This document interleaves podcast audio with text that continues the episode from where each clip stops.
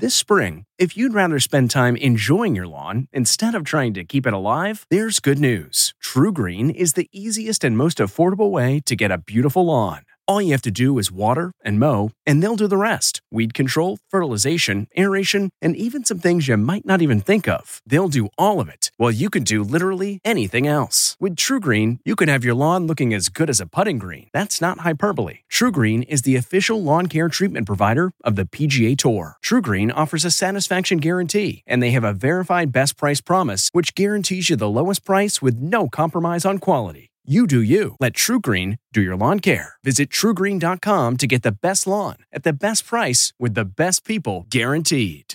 This episode is brought in part to you by Audible, your go to destination for thrilling audio entertainment. Whether you're looking for a hair raising experience to enjoy while you're on the move or eager to dive into sinister and shocking tales, Audible has an exclusive collection of thrillers from best selling authors that will keep you on the edge of your seat like James Patterson's first audio only thriller, The Coldest Case. Experience stories like never before, where every chilling detail is brought to life by captivating sound design. Plus, as an Audible member, choose one title a month to make yours forever. And now, new members can try Audible free for 30 days. Just visit audible.com slash WonderyPod or text WonderyPod to 500 500. That's audible.com slash WonderyPod or text WonderyPod to 500 500. I opened a bottle of wine. Natalie and Christopher continued to giggle, just having fun.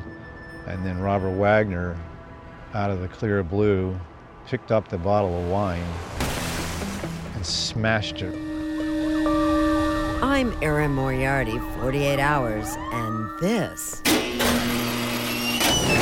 is my life of crime.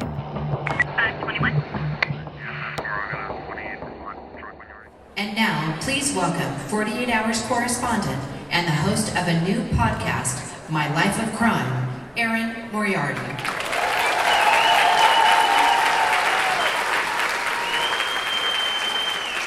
Know, it always makes me a little teary to come out to see all of you and to see how interested you are in these cases we do.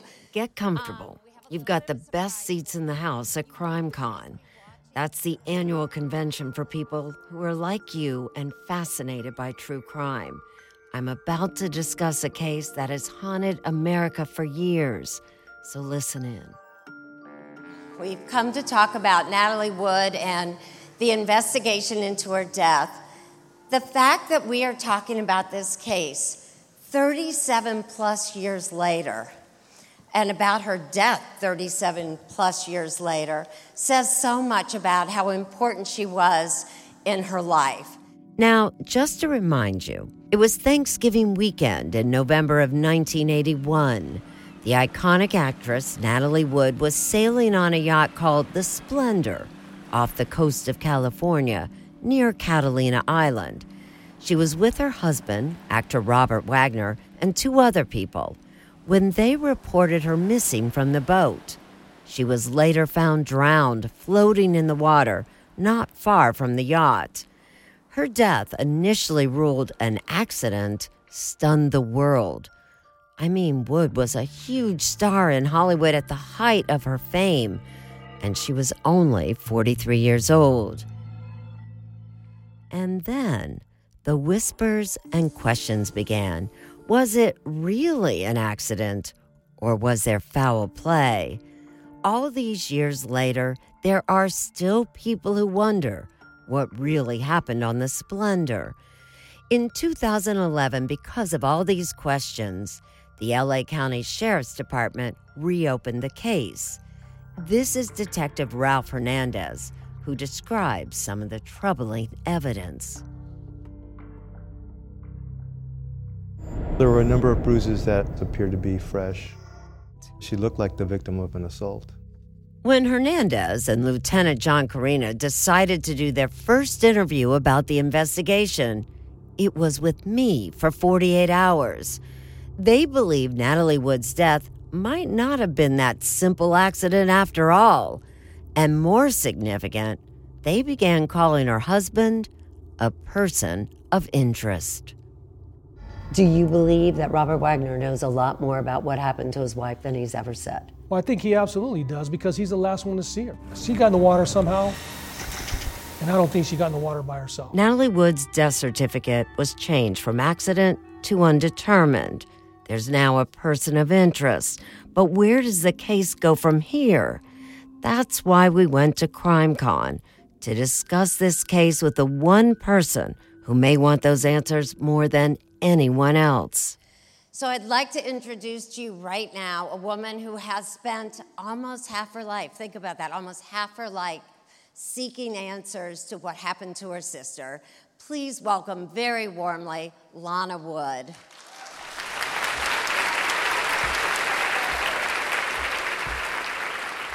Now, before we get started talking about Natalie, I do want to point out that, and I think most of you know that Lana herself has had a most illustrious career. Um, and she was in Peyton Place. And my favorite, which I love to say, she was a Bond girl. Does everyone know she was a Bond girl? She was Plenty O'Toole in Diamonds Are Forever with Sean Connery. But what we really wanted to talk about today is the loss of her sister. Um, when Lieutenant John Corina said publicly that Robert Wagner, your brother in law, was a person of interest, what was your reaction? Did you feel Perhaps. vindicated? Because you had had questions for years. Years, yes. Um, no, I can't say that I felt vindicated at all. I just felt a little glimmer of hope um, that things might move forward and we would finally know the truth. I mean, that's really been your goal, is to know what happened to your sister? Yes, absolutely. Absolutely. What made Natalie Wood's drowning so poignant was her well known fear of dark water. I had her sister listen to a clip from an interview Natalie did before her death. I've always been terrified, still am, of, uh, of, of water, dark water, seawater. So, how long had she had that kind of fear, and where did that come from? Because you were aware of that when she was oh, growing yes. up. Oh, yes. No, it came from our mom, who uh, left. My mom uh, was born in Russia, but her family moved to China when she was only four years old. So she was basically raised in China, and she had always said that a fortune teller, a, a gypsy in China, told her that she would have a, a child that would be known all over the world and be very famous, but someone was going to drown. Oh my God, are you serious? Yeah, so my mom related that story to Natalie and I, and it really terrified Natalie. I thought nothing of it. I thought, well, that it's a bunch of hooey. And, um, but Natalie took it to heart and was really scared. She never learned to swim. We, she would have barbecues and things at her house and never went in her own pool. But how did she feel about going on the yacht, though? Well, she wasn't in the water. She, was, she just didn't want to be in it. On it was okay. Wasn't perfect, but it was okay. So let's go back a little bit to November 1981. First, I okay. just want to say what her life was like. So at that time, she's married to Robert Wagner. Again. Again. That's Again. my point.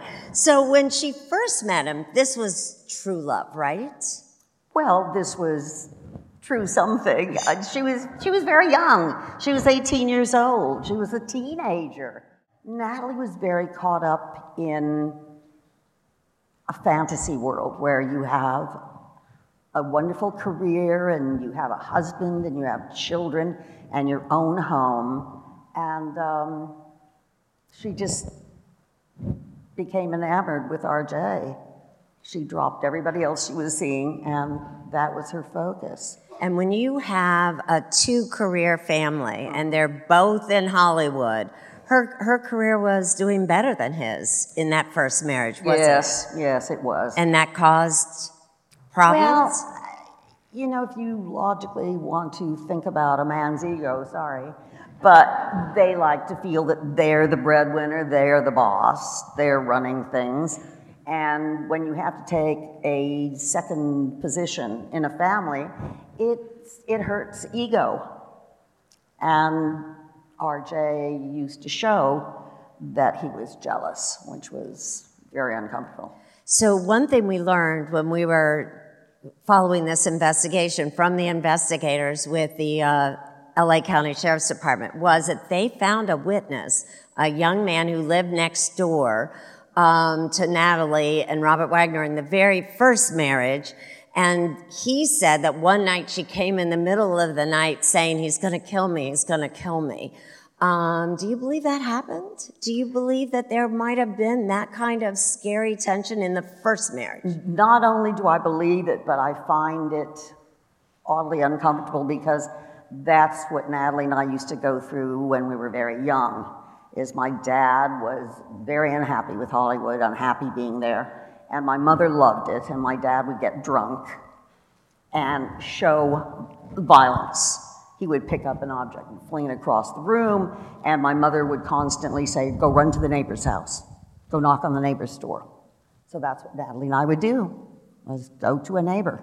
So the first marriage fell apart, and mm-hmm. then she went out with Warren Beatty. Obviously, Natalie Wood did not have any trouble finding great men. Um, but then she came back yes. to Robert Wagner. Were you surprised? Yes, I was stunned absolutely stunned because by then she had been engaged to other men.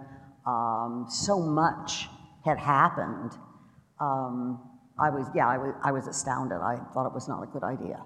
And why did she explain that she went back? This time it wasn't the starry eyed, I'm in love with him. No. What did she say to you? She was feeling that if she didn't get her life together at that point, it wouldn't happen because I said, Why are you going back with him? And she said, Well, sometimes it's better to be with the devil you know than the devil you don't. And I said, But that doesn't make sense to me. And I told her, If you had said to me, I'm madly in love with him, I need to be with him, I've missed him horribly, we were meant to be, any of those things, I would have felt fine but not, you need to be with the devil you know. Really? How about not be with the devil at all? the comfort of your favorite seat is now your comfy car selling command center, thanks to Carvana. It doesn't get any better than this. Your favorite seat's the best spot in the house. Make it even better by entering your license plate or VIN and getting a real offer in minutes. There really is no place like home. And speaking of home, Carvana will pick up your car from yours after you finalize your offer. Visit Carvana.com or download the app and sell your car from your comfy place. So let's go to the weekend of November 1981. There probably are some details here that you might not know. So you had seen her over Thanksgiving, right? Yes, we were all there. Right before. This mm-hmm. is the weekend right after Thanksgiving, the weekend of Thanksgiving. Mm-hmm. So on the boat, we mm-hmm. have obviously Natalie. We have Robert Wagner. Mm-hmm. Sometimes I call him RJ. Did you call him RJ? Yes, RJ. RJ, so sometimes we might do that. There was also Christopher Walken. So Christopher Walken was about 38 years of age at that mm-hmm, time. Mm-hmm. He was a hot actor. I know some of you will remember, but he was he had won an Oscar for Deer Hunter, and right then he was also um, appearing and shooting a film with Natalie called Brainstorm. So he joins them, right. and then Dennis Davern. Dennis Davern was there because he was the man hired by Robert Wagner to captain the Splendor. Well, Dennis was always on the boat because he would go and buy the groceries and make sure that the boat was clean and everything was ready for them and, and do all, all the handyman work. So it's, they go on Friday, and the, this is some of the new information that we were able to get from this reopening of the investigation. But in fact, there was a fight Friday night too, wasn't there? Yes. The very first night they get there, there is a fight. What do you know about this fight now? Only what Dennis had said. He said that they were fighting. RJ wanted to move the yacht. Natalie didn't want to move the yacht. Then, evidently, the, the fight continued, and she said to Dennis, I want to be taken on shore. I'm going to I'm going to stay at a motel on shore. Dennis Davern took Natalie ashore Friday night on the dinghy. That's the small boat attached to the yacht that's used to ferry passengers to and from the shore. Natalie stayed on Catalina Island that night, but she returned to the Splendor the next day. Um, then in that Saturday afternoon, she goes to um, shore again, this time with Christopher Walken. They're having a good time. They're flirtatious. Um, and then Robert and Dennis Davern meet them. Robert, according to witnesses, is not very happy. They all drink too much. According to witnesses at the restaurant, they come back to the boat. And now I'm going to show you um, what Dennis Davern told investigators happened after they got back to the boat. This is Saturday night. Natalie puts on the kettle to have a cup of tea. You're now listening to Dennis Davern himself. I light a couple candles. I opened a bottle of wine. Now, keep in mind that initially back in 1981, at the time of the death, Davern's story matched Robert Wagner's. He said that Natalie simply disappeared off the boat. But it was years later when Davern told us and investigators a very different version of what he remembers of that fateful night when he, Natalie, Robert Wagner, and Christopher Walken returned to the boat. Natalie and Christopher continued to giggle, just having fun. And then Robert Wagner, out of the clear blue, picked up the bottle of wine and smashed it. It breaks and goes everywhere, and he yells at Walken, What are you trying to do? F- my wife? Uh, everything just kind of stops. Natalie, she said, I cannot take this, and she went into her room. According to Davern, Christopher Walken also went to his room. Then RJ went into the room, Natalie and RJ's room, started arguing, yelling, things being thrown about. At that point, Davern says he leaves and goes to the top of the boat. But Davern told investigators even though he can't see the couple, he can still hear them fighting. Fighting continued, and then to the back of the boat. I, I was concerned that something really bad was going down because the fighting, the arguing was so intense. Until now, Davern has been the only person to put both Robert Wagner and Natalie Wood outside on the back of the boat arguing Saturday night before she died. We have received information which we felt was substantial. But after the press conference reopening the case, investigators got a huge break. Two new witnesses told detectives they not only heard the fight, one of them says she saw it. Saw figures on the back of the Splendor, male and a female, whose voices they recognized as being Robert Wagner and Natalie Wood, arguing in the back of the boat. And how credible are these new witnesses? Oh, they're, they're very credible. They have no reason to lie, and, they, and they, their story matches what Dennis Davern says. Like Davern, both witnesses say the argument stopped suddenly. And then all of a sudden there was nothing, complete silence.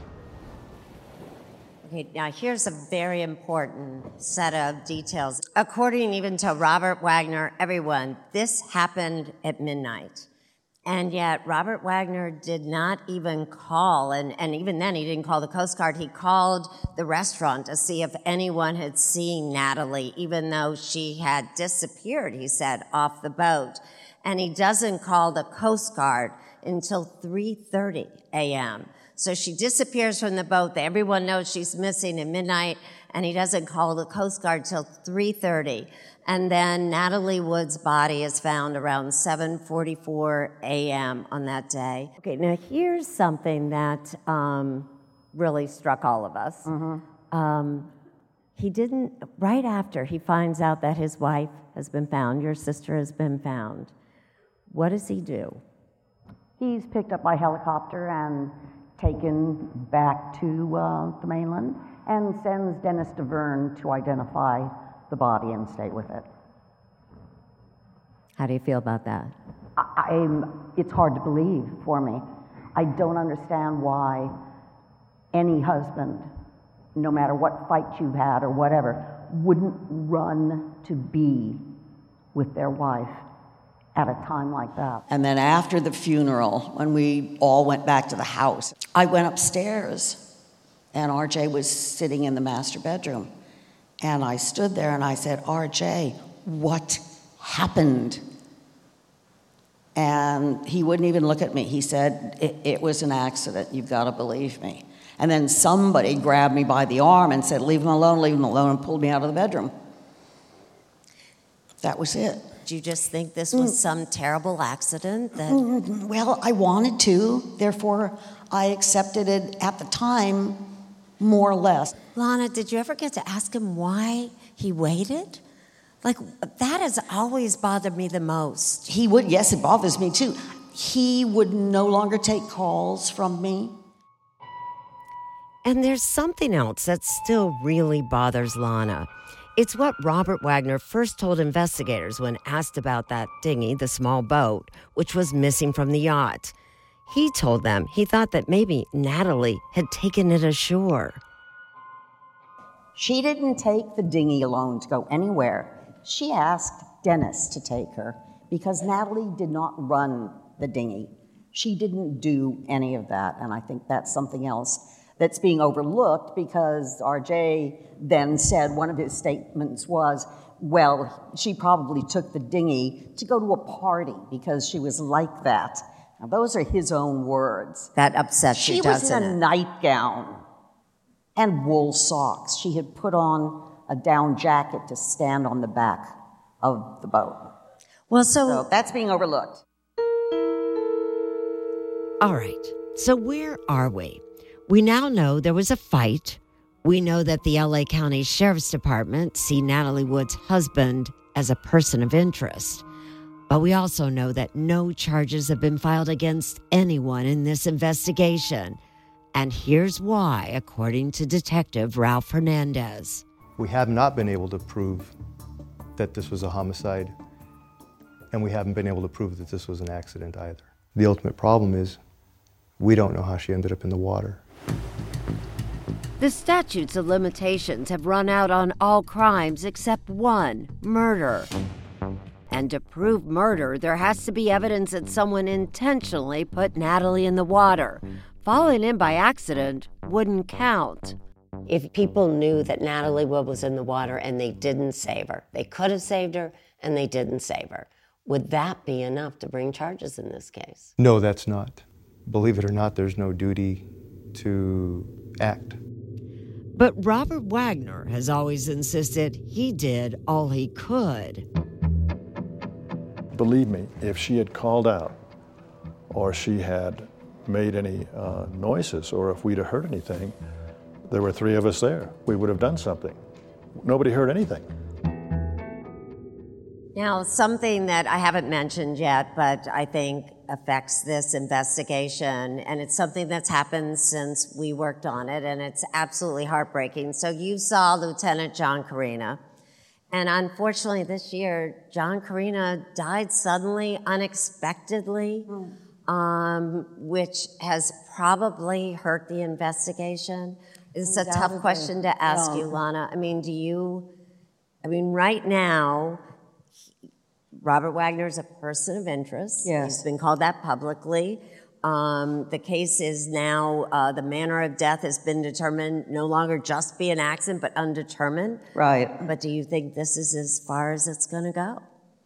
Yes, I do. RJ has refused to speak to these detectives since the case has been reopened. I'm being very specific because his attorney says in print, RJ has um, spoken to the police and has said everything he needs to say. He spoke to them on the Splendor when they first came. He has never spoken to Ralph Hernandez or Kevin Lowe, who were in charge of the investigation. I, I don't understand why he wouldn't want to, why he wouldn't want to do everything he can. Now, just in the interest of fairness, you know that Robert Wagner has said that both you and Dennis are just using your sister's death to help yourselves. that you've How am I helping myself? I put myself on the line. People sometimes think that I'm gunning for RJ. I'm not. I'm looking for the truth. What would Natalie think about what you're doing? She had come to my defense many, many times throughout my life.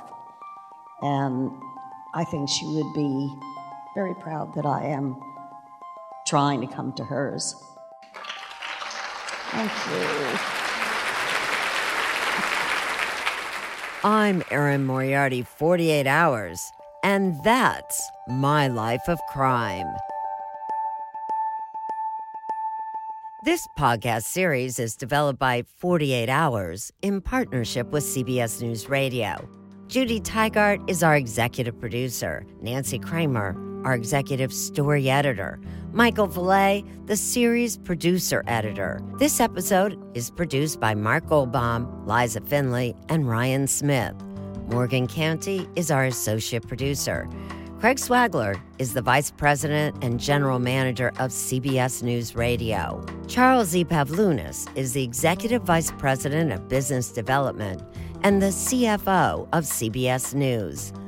A special thanks goes to Lana Wood, who came to tell her sister's story. Finally, a shout out to you. We owe it all to you, the millions of fans of 48 Hours here in the US and around the world. Now, don't forget to join me online. I am at EF Moriarty on Twitter, and we are at 48 Hours on Twitter, Facebook, and Instagram. Tune in to CBS News every Saturday night at 10 p.m. Eastern as we begin our 33rd season of Crime and Justice original reporting on 48 Hours.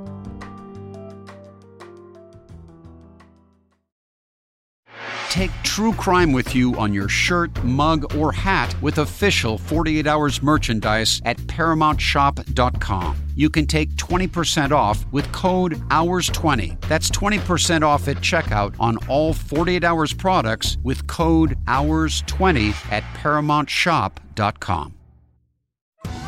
Are you ready for an all new season of Survivor? You better be because Survivor 46 is here and it's 90 minutes of twists and turns you don't want to miss. Better yet, after each episode, there's a brand new episode of On Fire, the only official Survivor podcast. Each week, we go behind the scenes of the episode's biggest moments, taking you into the how and the why things happened. And this season, we're very lucky to be joined by an expert, the winner of Survivor 45, Dee Valladares. What is up? I'm thrilled to be joining this team and to be giving you my take on how and the why players made the moves they did, what it takes to outwit, outplay, and outlast, and to ask Jeff some questions because even after 26 days out there, there is still a lot for me to uncover. Bring it, D. Listen to On Fire, the official Survivor podcast, wherever you get your podcast.